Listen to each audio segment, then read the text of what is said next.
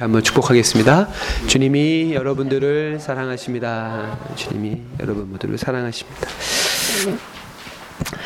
네, 오늘은 오늘 누가복음 15장 세 가지 비유를 본문으로 해서 다섯 번째 설교로 양식이 풍족한 품꾼이 얼마나 많은가라고 하는 제목의 말씀을 함께 나누도록 하겠습니다.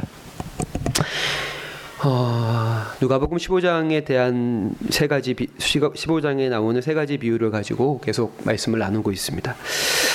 세 가지 비유의 공통된 주제는 회개라고 이야기했고 회개라고 하는 것은 거룩하신 하나님 앞에서의 죄인인 인간의 독백이 아니라 자비로우신 하나님과의 사랑의 대화이다. 그래서 회개는 하나님이 은혜로우신 분임을 깨닫는 것이다라고 이야기했습니다. 네, 중요한 것은 이 하나님의 은혜라고 하는 것이 나에게뿐 아니라 너에게도 그러하다는 것이죠. 요즘에 유행하는 말 중에서 내 내로 남불이라고 하는 말이 있습니다. 내가 하면 로맨스, 남이 하면 불륜이라는 뜻이죠. 이처럼 우리는 같은 하나님의 은혜를 나와 너에게 다르게 적용합니다. 나에게는 은혜로우시지만 너에게는 은혜롭지 않으신 하나님은 나에게도 너에게도 우리 모두에게도 은혜로우신 분임을 인정하는 것이 진정한 회개입니다. 어, 그 하나님의 은혜는 모든 사람들에게 오늘 설교의 제목처럼 양식이 풍족한 품꾼이 얼마나 많은가. 품꾼이 양식이 풍족하다는 거예요. 그게 아버지의 은혜인데 모든 사람에게 넘치도록 은혜를 베푸시는 하나님의 은총을 가능하게 만드는 것이 정의라고 하는 것이죠. 정의. 어, 구약 시브리어로는 째다카라고 하는 단어고 신약 헬라어로는 디카이오스네라고 하는 단어가 의라고 번역이 되는데 사실 그 단어들은 정의라고 번역이 돼야 되는 것입니다. 하나님의 의대가 모든 사람에게 골고루 편만하게 미치기 위해서 필요한 것이 바로 정의라고 하는 것입니다. 근데 앞서 말씀드린 대로 우리 모두에게 넘치는 하나님의 은혜, 심지어 당시 사회의 최하층민이었던 품꾼들에게까지도 넉넉히 미쳤던 하나님의 은혜를 중간에서 가로채는 것이 우리의 탐욕이라는 것입니다. 탐욕이라고 하는 것은 우리 모두의 공동의 몫을 나만의 몫으로 독점하는 것입니다. 나 홀로 소유하려고 하는 것입니다. 사실 지금 내가 가지고 있는 모든 것들이 나의 노력으로만 얻게 된 것이 아니죠. 거기에는 수많은 사람들의 직간접적인 기여가 녹아 들어가 있습니다. 무엇보다 하나님의 은총이 없었다면 그것들이 내 것이 될 수 없었겠죠. 그렇기에는 내가 갖고 있는 소유가 법적으로는 내 것일지 몰라도 신앙적으로는 내 것이라고 주장할 수 없습니다. 둘째 아들의 이 아버지의 집을 나간 둘째 아들의 죄악이 바로 이것이죠. 둘째 아들의 죄사는 둘째 아들만의 것이 아니었습니다. 거기에는 품꾼들의 기여가 있었고 무엇보다 아버지의 아들이기 때문에 자동으로 얻게 된 것이 대부분이었습니다. 그럼에도 불구하고 둘째 아들은 그것을 독점하고 싶었습니다. 그러한 삶을 선택했던 그의 삶의 결말은 어떠합니까? 우리 13, 14절을 같이 한번 볼까요? 우리 화면에 제가 띄워놨는데요. 13, 14절을 제가 읽겠습니다. 그 후에 며칠이 안 되어 둘째 아들이 재물을 다 모아가지고 먼 나라에 가서 거기서 허랑방탕하여 그 재산을 낭비하더니 다 없앤 후에 그 나라에 크게 흉년이 들어 그가 비로소 궁핍한지라. 아멘. 13, 14절에서 가장 중요한 단어는 제가 빨간색으로 친절하게 표시를 한 것처럼 낭비와 궁핍이라고 하는 단어입니다. 여기서 낭비라고 하는 단어는 과시적 소비를 뜻합니다. 과시적 소비. 소비를 통해서 자신의 존재의 우월함을 드러내는 것이죠. 그래서 낭비라고 하는 단어는 동전의 양면처럼 자연스럽게 궁핍을 낳을 수밖에 없습니다. 여기서 궁핍이라고 하는 단어가 우리가 다 아는 영어 단어의 어원인데요. 시스테레오라고 하는 헬라어에서 헬라어입니다. 시스테레오. 그리고 시스테레오에서 시스테리 열등감이라고 하는 단어가 나온 것이죠. 상대적인 부족함입니다. 그럼 이가 느끼는 낭비하는 자신의 삶의 부라고 하는 것도 상대적인 부라고 하는 것이죠. 상대적인 부. 어, 오늘이 전태일 열사 47주기를 하루 앞둔 날입니다. 그래서 한국 교회는 70년 11월 13일에 청계천에서 노동자들의 열악한 삶의 상황들을 알리면서 분신한 전태일 열사를 기념하기 위해서 그 직전 주일을 11월 13일 직전 주일을 비정규직 노동자를 위한 한국교회 공동기도 주간으로 정해서 지키고 있습니다. 우리 교회도 그 일에 동참하고 있습니다. 어, 지난 한 주간에 최진원 전사님이 교회에 기증했던 전태일 평전을 읽으면서 사실 전태일은 중졸이었거든요. 남, 남대문 중학교를 졸업한 것이 그의 최종 학력이었습니다. 어, 그럼에도 불구하고 그에게는 사상이 있습니다. 그가 늘 주장하는 것은 못 배운 사람에게도 가난한 사람에게도 자기만의 사상이 있어야 된다. 라고 늘 주장합니다. 그래서 그가 남긴 일기, 그가 남긴 어떤 이런 메모들을 보면 그의 사고의 깊이와 넓이가 얼마나 어, 그 깊은지를 알 수 있습니다. 그는 이런 글을 남깁니다.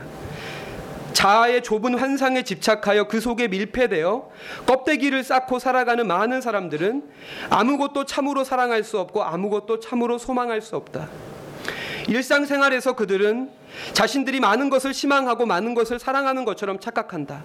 부와 권력, 명예와 미모의 이성과 그러나 그것들은 알고 보면 자기 자신을 더욱 빈곤하게 만들고 더욱 처절한 고통과 고독의 심연으로 몰아넣는 허구의 욕망에 불과하다. 그러므로 이 탐욕으로 가득한 세상에서 오히려 많은 사람들의 공통된 약점은 희망이 적다는 것이다. 한 인간이 그의 인간성을 풍성하게 하는 과정은 곧 좁은 자아의 환상을 버리고 그 껍데기를 깨고 자신과 이웃과 세계에 대한 참되고 순수한 관심의 햇살이 비추는 곳을 향하여 나오는 과정을 뜻한다. 아멘. 무슨 성경 이야기 같죠?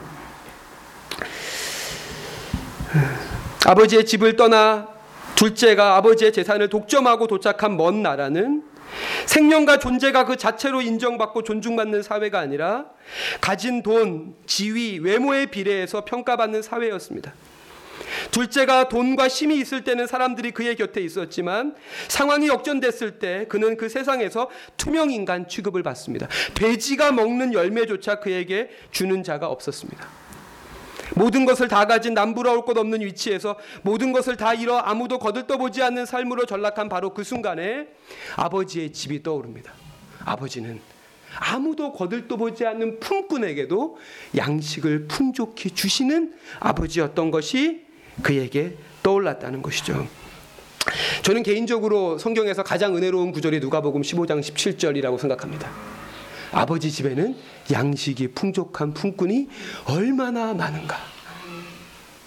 품꾼도 인간다운 대우를 받는 그 하나님의 은혜, 하나님의 사랑. 누가복음 15장 17절이 저에게는 개인적으로 인생의 말씀이라고 할 수 있습니다. 이처럼 하나님의 속성을 한마디로 말하자면 은혜이죠. 자격을 묻지 않고 베푸시는 사랑과 자비와 공의입니다.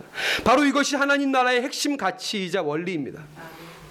은혜로우신 하나님께서 베푸시는 그 자비와 정의가 얼마나 소중한지는 내가 힘이 있을 때는 모르죠. 힘이 있을 때는 하나님의 자비와 정의가 불편하고 번거롭습니다.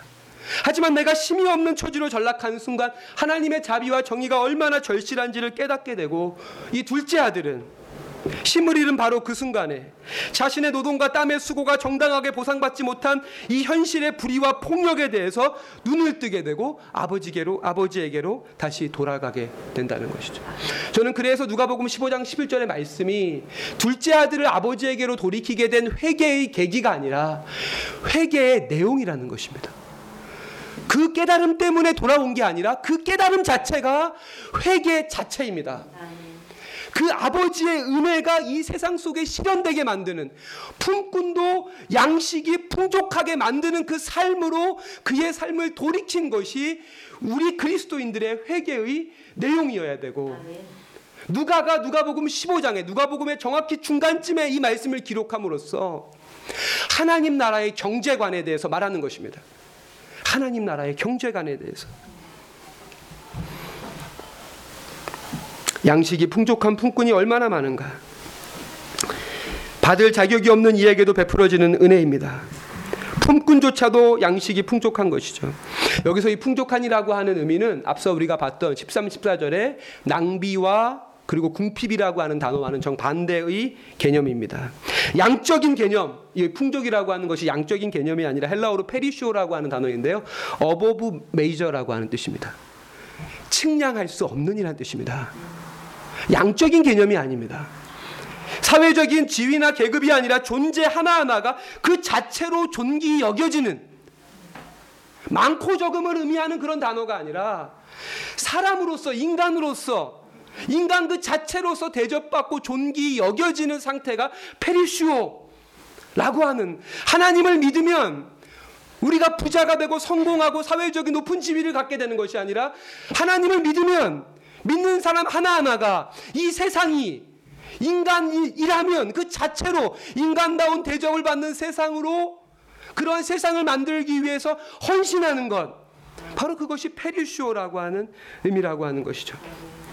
그리고 이 페리쇼라고 하는 단어가 또 쓰여진 성경의 본문이 있습니다. 그게 마태복음 14장 20절인데요. 화면 다음 화면 같이 볼까요? 예, 다음 화면을 보겠습니다. 네, 다음 예. 다음입니다. 우리 같이 한번 읽겠습니다. 시작. 다 배불리 먹고 남은 조각을 열두 바구니에 차게 거두었으며 아멘. 우리가 잘 아는 오병이어의 기적입니다. 물고기 두 마리와 떡 다섯 개로 오천 명 여자와 어린 아이를 빼고 오천 명을 먹인 사건의 결말입니다.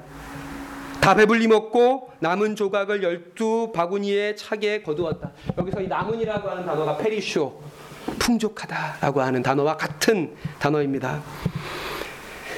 어, 저는 이 마태복음 14장 20절 이 순간에 하나님 나라가 임한 것이라고 생각합니다. 오병이어 사건에서 가장 중요한 것은 어, 작은 것으로 많은 사람이 먹었다가 핵심이 아닙니다. 이 14장 20절이 핵심이죠. 어, 첫 번째는 모두가 배부르게 먹었다는 것이고 두 번째는 남았다는 것입니다. 이게 핵심이죠. 이게 그리고 이 두 가지는 연결되어져 있습니다. 모두가 배부르게 먹, 먹어야만 남습니다. 이 두 가지가 연결되어져 있다는 것이죠. 각 사람에게 기계적으로 동등하게 음식을 나눠준 게 아닙니다. 1인분에 200g씩. 나눠줬다면 300g을 먹어야 배부르는 사람은 배부를 수 없는 거죠. 그리고 100g만 먹어도 되는 어린아이들의 경우에는 역시 이 이거를 예수님이 만들어 주신 건데 다 먹어야 되는 부담감 때문에 여기서 배부르 이 먹고 배부르게 되었다는 정신적인 만족 상태를 의미하거든요.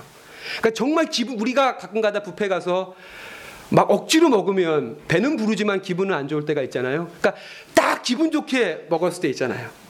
딱 기분 좋게 먹었을 때, 내 양껏, 내 양껏 딱 먹었을 때, 기계적으로 동등하게 정량대로 1인분씩을 준 게 아니라 각자가 자신의 필요대로 쉬운 말로 하면 자기의 양껏 먹은 겁니다.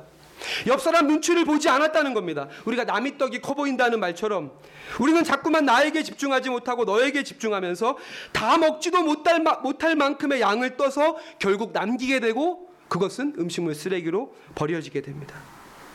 내 자녀에게 집중하지 못하고 남들이 하는 것을 따라하려다가 남도 하니까 쟤도 하니까 쟤도 하니까 내 자녀를 불행하게 만듭니다. 우리는 평생 내가 원하는 게 뭔지 모른 채 사회가 만들어낸 가짜 욕망을 쫓아가며 이를 소비하고 있습니다. 약간 이건 뭐 제 경험인데 엄마와 아빠의 차이가 어, 떤 거라고 생각하세요? 저는 이게 저희 주관적인 경험이기 때문에 객관 객관화시키기엔 좀 이렇게 무리가 있는데 엄마는 아이의 요구에 집중, 아이의 어떤 그 욕구에 아주 굉장히 집중을 합니다. 그래서 그 아이의 정확한 욕구를 찾아내죠. 아빠는 대충 욕구를 이렇게 넘겨짚죠. 그리고 자기의 욕구를 투영합니다. 그래서 아이가 찡얼대고 울면 TV를 틀어줘요. 주로 TV나 스마트폰을 갖다 대줍니다. 물론 그러면 아이가 찡얼대는 게 조금 줄어들긴 하지만 정확한 요구는 아니죠. 엄마는 그 아이의 정확한 요구를 찾아서 장난감도 종류대로 아이들 아이에게 갖다 주고 책도 종류대로 읽어주고 기저귀도 보고 목이 마른지 물도 줘보고 여러 가지 속에서 그 아이에게 정확한 요구를 정확히 정확히 충족시켜 준다는 것이죠. 누가 행복한 사람입니까? 자기의 욕구를 정확히 아는 사람이 행복한 사람이죠. 그리고 그것을 모르면 대중의 요구, 이 시대의 유행, 이 시대의 허상을 따라가게 되고 저는 바로 그것이 둘째 아들의 모습이라고 생각을 합니다. 다시 이야기하지만 오병이어의 기적을 자세히 보십시오. 모두가 배부르게 먹었습니다. 남 눈치 보지 않고 양껏 먹은 겁니다. 그러더니 남더라는 겁니다. 모두가 배부르기 때문에 어느 누구도 남은 것에 눈독 들이지 않았습니다. 성경의 경제 원리, 성경이 말하는 경제적 원리는 필요한 대로입니다. 필요한 만큼. 필요한 만큼. 이 세상의 경제 원리는 뭐죠? 남보다 많이입니다. 성경의 경제 원리는 필요한 만큼. 그리고 이 세상의 경제 원리는 남보다 많이. 저는 이 누가 마태복음 14장 오병이어의 기적의 핵심은 바로 그 필요한 대로.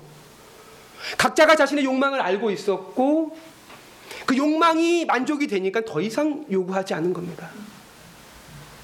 남보다 많이가 아니라 필요한 대로 내 양만큼 눈치 보지 않고 지난번에 한문덕 목사님이 우리 교회에서 유교 강의를 하신 다음에 추천해 주신 책 중에서 배병삼 교수라고 하는 우리나라 유교의 대가의 책을 소개해 주셔서 제가 이제 그 강의 이후에 배병삼 교수님 책을 읽고 있는데 그 서문 첫 장에 유교가 무엇인가에 대해서 이야기하는데 뭐라고 이야기하냐면 먹을 때 먹는 거고 잘 때 자는 거다라고 이야기를 합니다. 뭔 말인가? 우리는 어떤 행위를 다른 행위의 수단으로 종속시킨다는 거예요.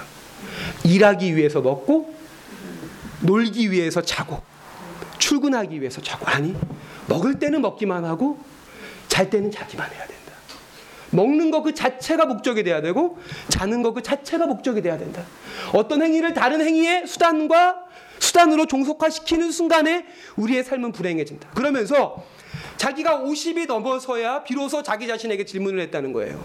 나는 얼마큼 먹어야 배부르지? 자기 양을 모르는 거예요. 먹는 게 우리의 삶에서 가장 중요한데 나는 얼마큼 먹어야 배부르지?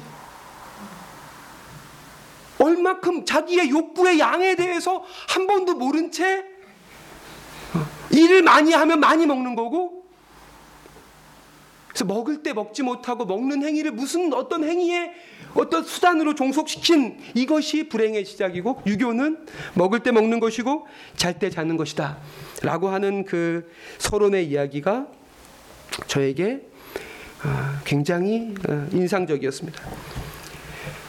아버지 집에는 양식이 풍족한 일꾼이 얼마나 많은가. 품꾼들마다 필요가 다르죠. 어떤 품꾼은 가족이 10명일 수 있고 어떤 품꾼은 가족이 3명일 수 있습니다. 일률적으로 시급을 정해서 그 시급만큼 준 게 아니라 각 사람의 필요에 따라 줬다는 겁니다. 그러니까 그 사람들의 상태가 뭡니까? 페리쇼. 내가 사람으로서 우리 가족 한 사람 한 사람이 사람으로서 존중받았다는 측량할 수 없는 내 월급이 얼마고 내 사회적 지위가 무엇이냐에 따라서 삶의 만족도가 결정되는 게 아니라 측량할 수 없는 페리쇼 구원의 상태, 만족의 상태가 됐다라고 이야기하는 것이죠. 이러한 이야기들은 구약 신약의 곳곳에 나타납니다. 다윗이 고백하죠. 여호와는 나의 목자시니 내게 부족함이 없습니다. 5절에 내 잔이 넘칩니다. 저는 이 그 고백이 이 고백이라고 생각합니다. 내 잔이 넘칩니다. 주님이 나에게 주시는 은총을 헤아릴 수 없습니다. 그리고 사도행전 4장에 보면 어, 사도들이 복음을 전하고 예수의 부활을 전하자 그 설교를 들은 신자들이 은혜를 받게 되고 은혜를 받자마자 그들이 한 행동이 뭐냐면 그 자기의 공동체 안에 가난한 사람을 없게 만든 겁니다. 다음 화면을 잠깐 볼까요? 다음 화면을 보겠습니다. 예, 저 예, 앞에 화면인데요. 사도들이 큰 권능으로 주 예수의 부활을 증언하니 무리가 그 큰 큰 은혜를 받아 그 중에 가난한 사람이 없으니 저는 사도행전 4장 34절의 말씀도 성경 전체에서 가장 은혜로운 말씀이라고 생각하는데요. 가난한 사람이 없으니 이는 그 밭과 집 있는 자는 팔아 그 판 것을 판 것의 값을 가져다가 사도들의 발 앞에 두매 그들이 사도들이 각 사람의 필요를 따라 필요를 따라 줬기 때문에 가난한 사람이 없어진 것이죠. 남보다 많이가 아니라 필요를 따라 이것이 성경이 말하는 경제관이라고 하는 것입니다. 오늘날에도 오병이어와 같은 사적 이 사건은 곳곳에서 나타납니다. 수십, 수백, 수천 배의 성장을 이룬 신화의 이야기들은 신화의 이야기들을 우리는 뉴스를 통해서 자주 접합니다. 다음 화면 볼까요? 지난주에 국, 이 트럼프 미국 대통령이 국회에서 연설을 했죠. 국회 연설의 내용의 한 토막입니다. 오늘날 한국의 경제 규모는 1960년과 비교해서 350배에 이르고 교역은 근 1900배 가까이 증가했습니다. 평균 수명은 53년에 불과했던 것이 이제는 82년이 되었습니다. 이러한 한국과 마찬가지로 제가 선거에서 승리했던 것처럼 여러분과 함께 이 사실을 축하하고자 합니다. 어쨌든 350배 한국의 경제가 성장했고 1900배의 무역의 규모가 증가했지만 그리고 이러한 성공의 신화는 분명히 은촉이며 기적이지만 문제는 거기에서 멈춰 있다는 것이죠. 오병이어의 진짜 기적은 물고기 두 마리와 떡 다섯 개로 5천 명이 먹었다는 게 아니라 모두가 공평하게 각자 자신의 양껏 배부르게 먹고 남은 것에 아무도 욕심을 부리지 않았다는 것입니다. 부와 번영의 결과물 중에서 자신에게 필요한 만큼만 가져가고 그로 인해서 모두가 배부르게 되고 심지어 남게 되었다라고 하는 것이죠. 이러한 이러한 현상이 지금보다 경제 규모가 훨씬 작았던 예수님 때도 이루어졌다면 마태복음 14장과 사도행전 2장에 지금보다 경제 규모가 비교할 수 없을 정도로 왜소했던 그 시대에도 이루어질 수 있었다면 인류 역사상 최고로 경제적 번영기를 구가하고 있는 오늘날에는 이러한 일들이 얼마나 더 멋있게 일어날 수 있겠느냐 라고 하는 것입니다. 하지만 현실은 어떻습니까? 과거보다 불평등이 더 심해졌다는 것이죠.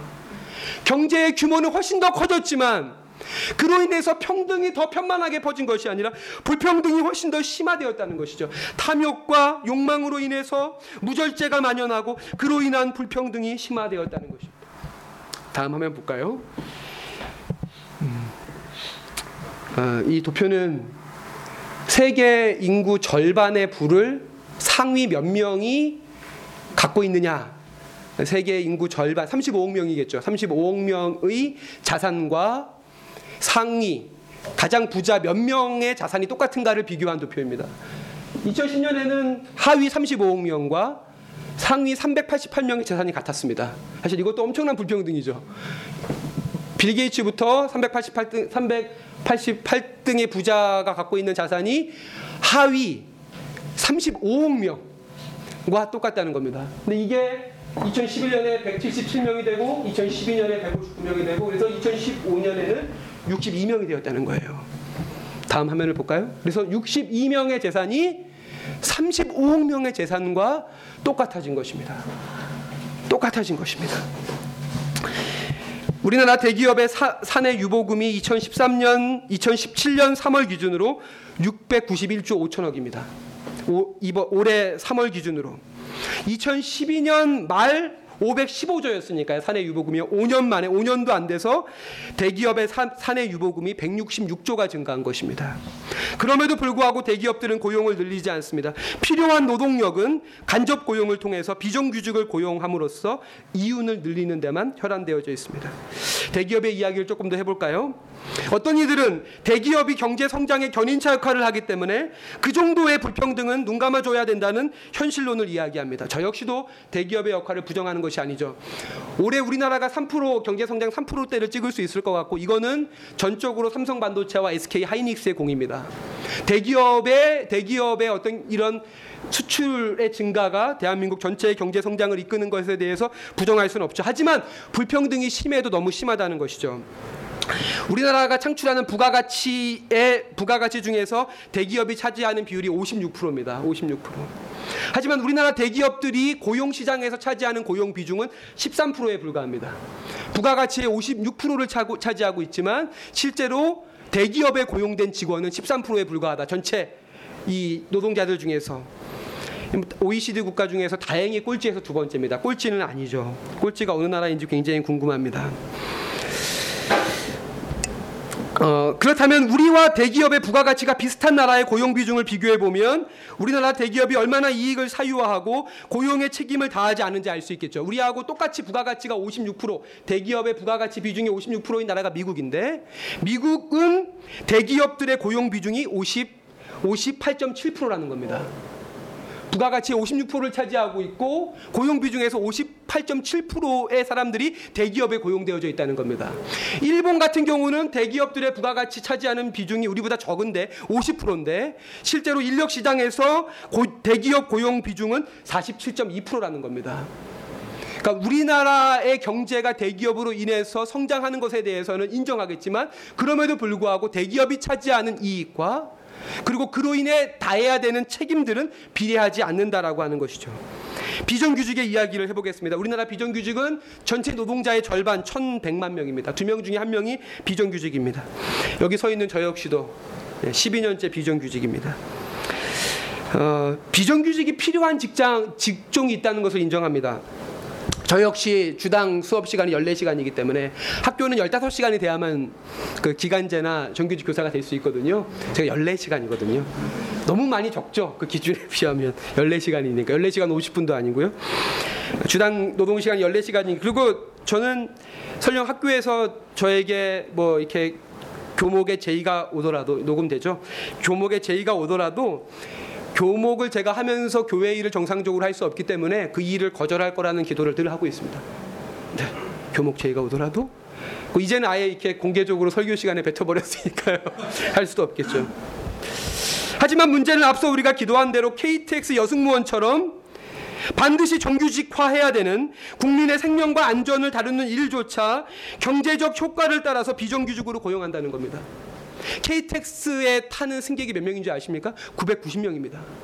990명을 태우고 300km로 다루는 열차에 승객의 안전을 책임지는 정규직 승무원이 한 명밖에 없다는 겁니다. 한 명밖에. 세월호에 487명이 타고 있었습니다. 그것보다 더 무시무시한 사고가 날 수도 있는 것이죠. 실제로 전 세계에서 열차 안전의 최고라는 일본에서조차 신간센 사고가 어? 불행스럽지만 종종 일어나는 것들을 볼 수 있지 않습니까? 또 하나는 이처럼 반드시 정규직화돼야 되는 직종이 여전히 비정규직으로 남아 있는 것뿐 아니라 정규직과 비정규직 간의 임금 격차가 날로 증대한다는 것입니다. 앞서 이야기한 대로 비정규직이 필요하죠. 그리고 사측이 주장하는 고용의 유연성에 대한 주장도 충분히 납득이 됩니다. 이 글로벌 경제가 언제 어려워질 줄 모르기 때문에 모두를 다 모두를 전부 다 정규직으로 뽑는다면 이것이 부담이 될 수 있다는 주장에 대해서도 이해합니다. 그리고 어떤 사람은 비정규직을 선호하기도 해요. 조직과 직장에 매여, 매여 있지 않, 않고 싶은 사람도 있을 수 있어요. 하지만 그것의 전제는 반드시 전제돼야 되는 것은 비정규직도 기본적인 생활을 할 수 있어야 한다는 것입니다. 하지만 현실은 그렇지 않죠. 제 얘기를 계속 드려서 좀 죄송하지만은 저를 불쌍히 여겨달라는 게 아니에요. 그게 의도가 아니에요. 오늘 비정규직 노동자를 위한 공동기도 주일이기 때문에 여러분에게 피, 여러분의 피부에 와닿기 위해 설명하는 거예요. 제가 신일의 12년째인데 어, 2006년부터 2009년까지는 서울신대 그 신대원을 다니느냐고 잠, 잠깐 나가지 않았죠. 그래서 그 전과 후로 나뉘어집니다. 그래서 2010년부터 지금 2017년까지 8년은 계속 계속 이렇게 이어서 복무를 하고, 복무를 하고 있는데요. 2010년에 받던 시간당 수당이 지금도 똑같아요. 8년 동안 100원도 안 올랐어요. 8년 동안. 그 선생님들은 과연 100원도 안 올랐나? 예, 네, 100원도. 그래서 제가 작년인가 요즘에는 안 하는데 작년인가는 아, 천 원만 올랐으면 좋겠다. 그러니까 이게 그냥 어, 뭐 실제로 천 원 오른다고 저에게 얼마나 큰 도움이 되겠어요. 하지만 기분이 계약서를 사인을 해요. 3월 첫날에.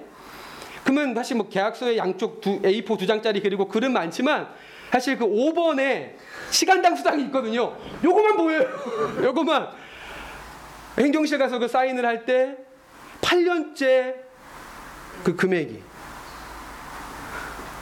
저는 괜찮아요. 저는 교회에서 저의 이 필요에 따라서 사례비를 계속 올려주시기 때문에 저는 괜찮지만 저뿐만 아니라 우리나라의 수많은 시간 고등학교 시간 강사들 내 처우가 어떨지를 생각하면 안타깝기는 합니다. 실제로 정규직 대비 비정규직의 임금은 49.2% 절반에 불과하고 이마저도 여성 비정규직만 떼어서 비교해 보면 35.8%에 불과합니다. 저임금 계층은 23.9%에 불과합니다. 상위 소득 상위 10%와 하위 10%의 임금 격차를 임금 불평등 지수라고 부르는데요. 2016년 상위 10%와 하위 10%의 임금 격차가 5.63배입니다. 5.63배요.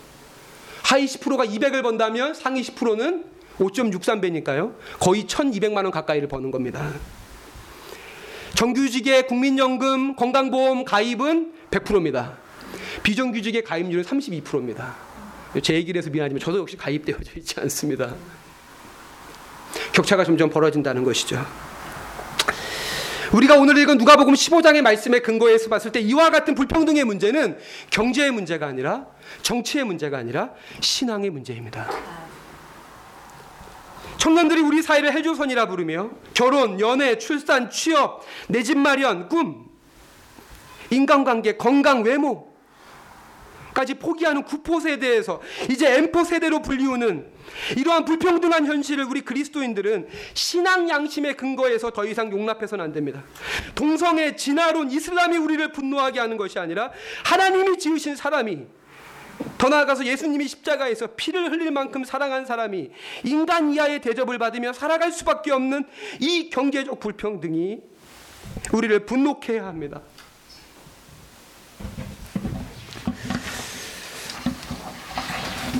마틴 루터가 만인 사제설을 주장했잖아요. 만인 사제설. 만인 사제설에 대해서 약간 오해가 있어요. 그러니까 만약에 마틴 루터가 만인 사제설을 우리가 아는 대로 모든 사람이 사제다라는 거면 사실 목사가 필요 없잖아요. 마틴 루터가 주장한 만인 사제설은 그런 차원이 아니고요. 보카치오라고 하는 보카치오라고 하는 그 성직을 뜻하는 라틴어가 있습니다. 성직을 보카치오. 근데 이 단어를 마틴 루터는 성직이라고 번역하지 않고 직업이라고 번역을 한 거예요. 직업. 그러니까 모든 직업은 성직이라는 거예요. 그게 마틴 루터가 주장하고 싶었던 만인 사제설의 핵심이에요. 모든 직업은 성직이다. 저는 그렇다면 그러한 루터의 주장에, 주장에 근거해서 모든 직업이 하나님이 주신 직업이라면 어떠한 직업을 갖고 있던지 간에 인간다운 삶을 살 수 있어야 한다는 거예요. 어떠한 직업을 갖고 있던지 간에 인간다운 삶을 말씀을 마무리하겠습니다.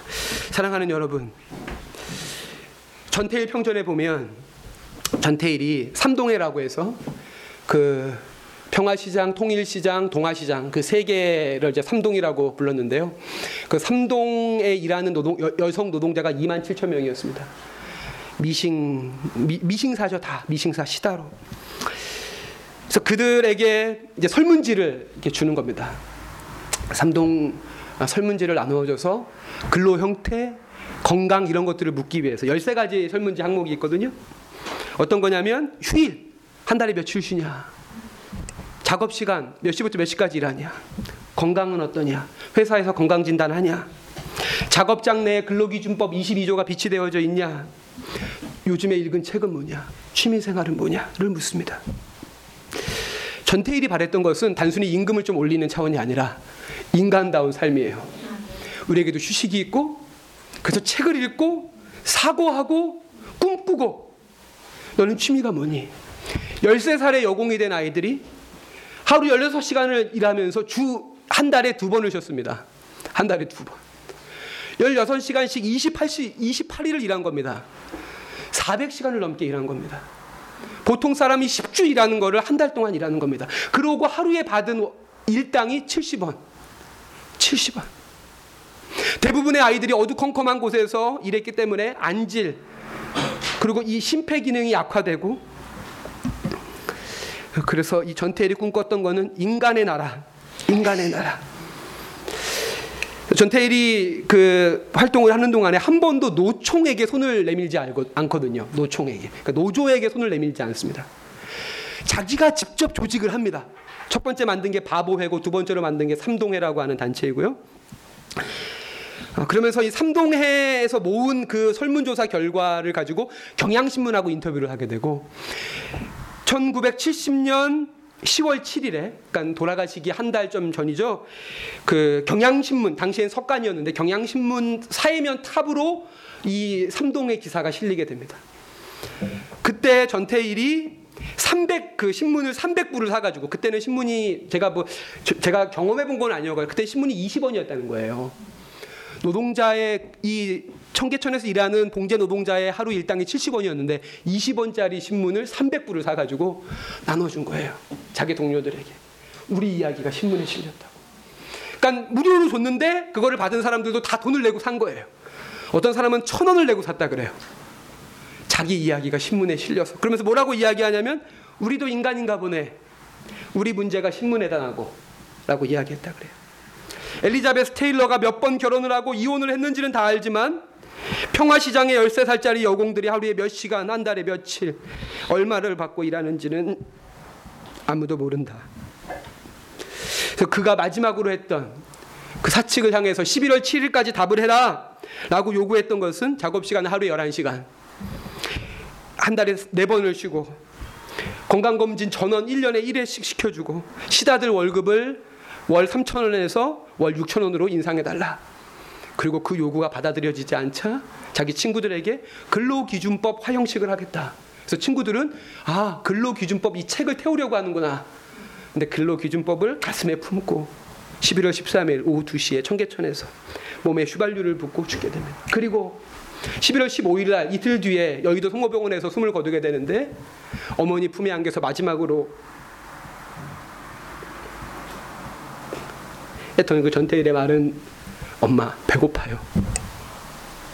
배고파요. 22살의 청년이 평생을 가난 속에 살았습니다. 평생을. 하지만 그는 자기보다 더 가난한 자들 그리고 그 가난을 가난을 만드는 이 사회의 구조와 자기의 온몸을 부딪혀 싸운 겁니다. 온몸을 부딪혀. 그리고 자신의 품에서 엄마 배고파요 라고 하는 그 아들을 보낸 그 이소선 권사님. 이소선 권사는 평생을 아들의 그 유언을 따라서 노동 일에 헌신하게 되고 마지막 죽을 때 그분의 유언은 한국노총과 민주노총이 통합해야 된다. 노동자가 하나 돼야 된다. 마지막 죽을 때까지. 전태일 열사가 돌아가신 1970년 아무도 이 기사를 언론에 실어주지 않습니다. 아무도. 음, 심지어는 전태일 열사의 장례를 이소선 권사가 다니는 교회 목사가 집례해주지 않습니다. 이유는 세 가지인데 일단 전태일이라는 이유고 당시에 중앙정보부가 주목하는 인물이고 또 하나는 자살했다는 거고 또 하나는 우리 교회 교인이 아니라는 거죠. 엄마는 교인이지만 아들은 우리 교회 교인이 아니다. 아무도 장례도 치러주지 않고 신문에 한 줄도 기사가 실리지 않을 바로 그때 70년 가을에 이, 이, 이 70년 연말에 이 사고가 있은 뒤에 경동교회 강원령 목사님이 설교 강단에서 전태일의 죽음을 이야기하면서 설교 말미에 이런 이야기를 합니다. 내 죽음을 헛되이 하지 말라는 전태일 군의 호소에 이제 우리가 응답해야 됩니다. 전태일 군처럼 죽자는 이야기가 아닙니다. 오히려 제2의 전태일이 생기지 않도록 사회의 부조리를 제거하자는 말입니다. 인간이 정당한 대접을 받는 사회를 건설하는데 힘을 합치자는 말입니다. 라고 강원래 목사님이 설교를 하셨습니다. 그리고 47년이 지난 2017년 대한민국은 어떠합니까? 아까 이야기한 대로 KTX 여승무원은 세 살 아이를 마루에 두고 아파트 베란다에서 뛰어내렸습니다. 지난 9일에는 전주에서 cargo 트레일러 크레인이 넘어져서 두 명의 노동자가 목숨을 잃고 작년 5월에 우리나라 최대 조선소 중에 하나인 삼성조선소 거제조선소에서 골리앗 크레인과 타워 크레인이 부딪히면서 휴게소를 덮쳐서 다섯 명의 노동자가 죽었습니다. 그 날이 5월 1일입니다. 노동절입니다. 삼성 정규직 직원들은 다 쉬고 비정규직 하청 하도급 업체 직원들만 나와서 일하다가 사고를 당한 겁니다.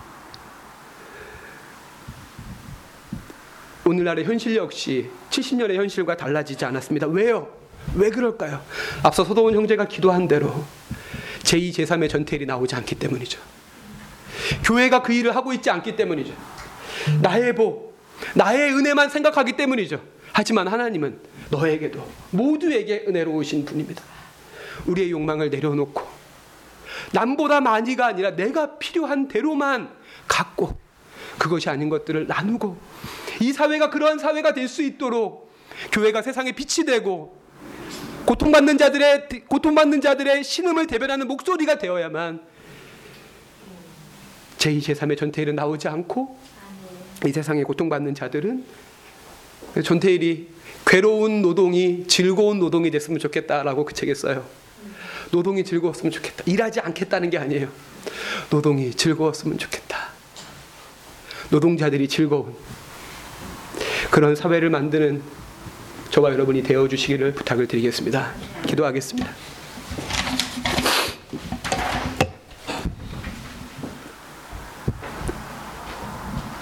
품꾼에게도 풍족한 양식을 주시는 은혜로우신 아버지 하나님, 주님이 주시는 은총은 이 세상의 가장 낮은 곳까지 풍족하게 넘칠 만큼 차고 넘치지만 우리의 탐욕과 우리의 욕망이 그 주님의 은총이 가난한 자들에게 미치지 못하도록 막고 있는 것은 아닌지요. 주님 우리가 오늘 회개케 하시고 이 세상을 향해 회개케 할 수 있는 그런 그리스도인들 되게 하여 주시옵소서. 남보다 더 많이라고 하는 이 세상의 허상을 쫓아가는 것이 아니라 필요한 대로 쓰고 남은 것은 남은 것대로 둘 수 있는 그런 믿음의 결단이 우리 안에서 새로워질 수 있도록 그래서 우리 공동체를 통해서 품꾼들도 양식을 풍족히 주시는 하나님의 은총을 맛볼 수 있도록 주님 저희들을 사용하여 주시옵소서. 감사드리며 예수님의 이름으로 기도합니다. 아멘.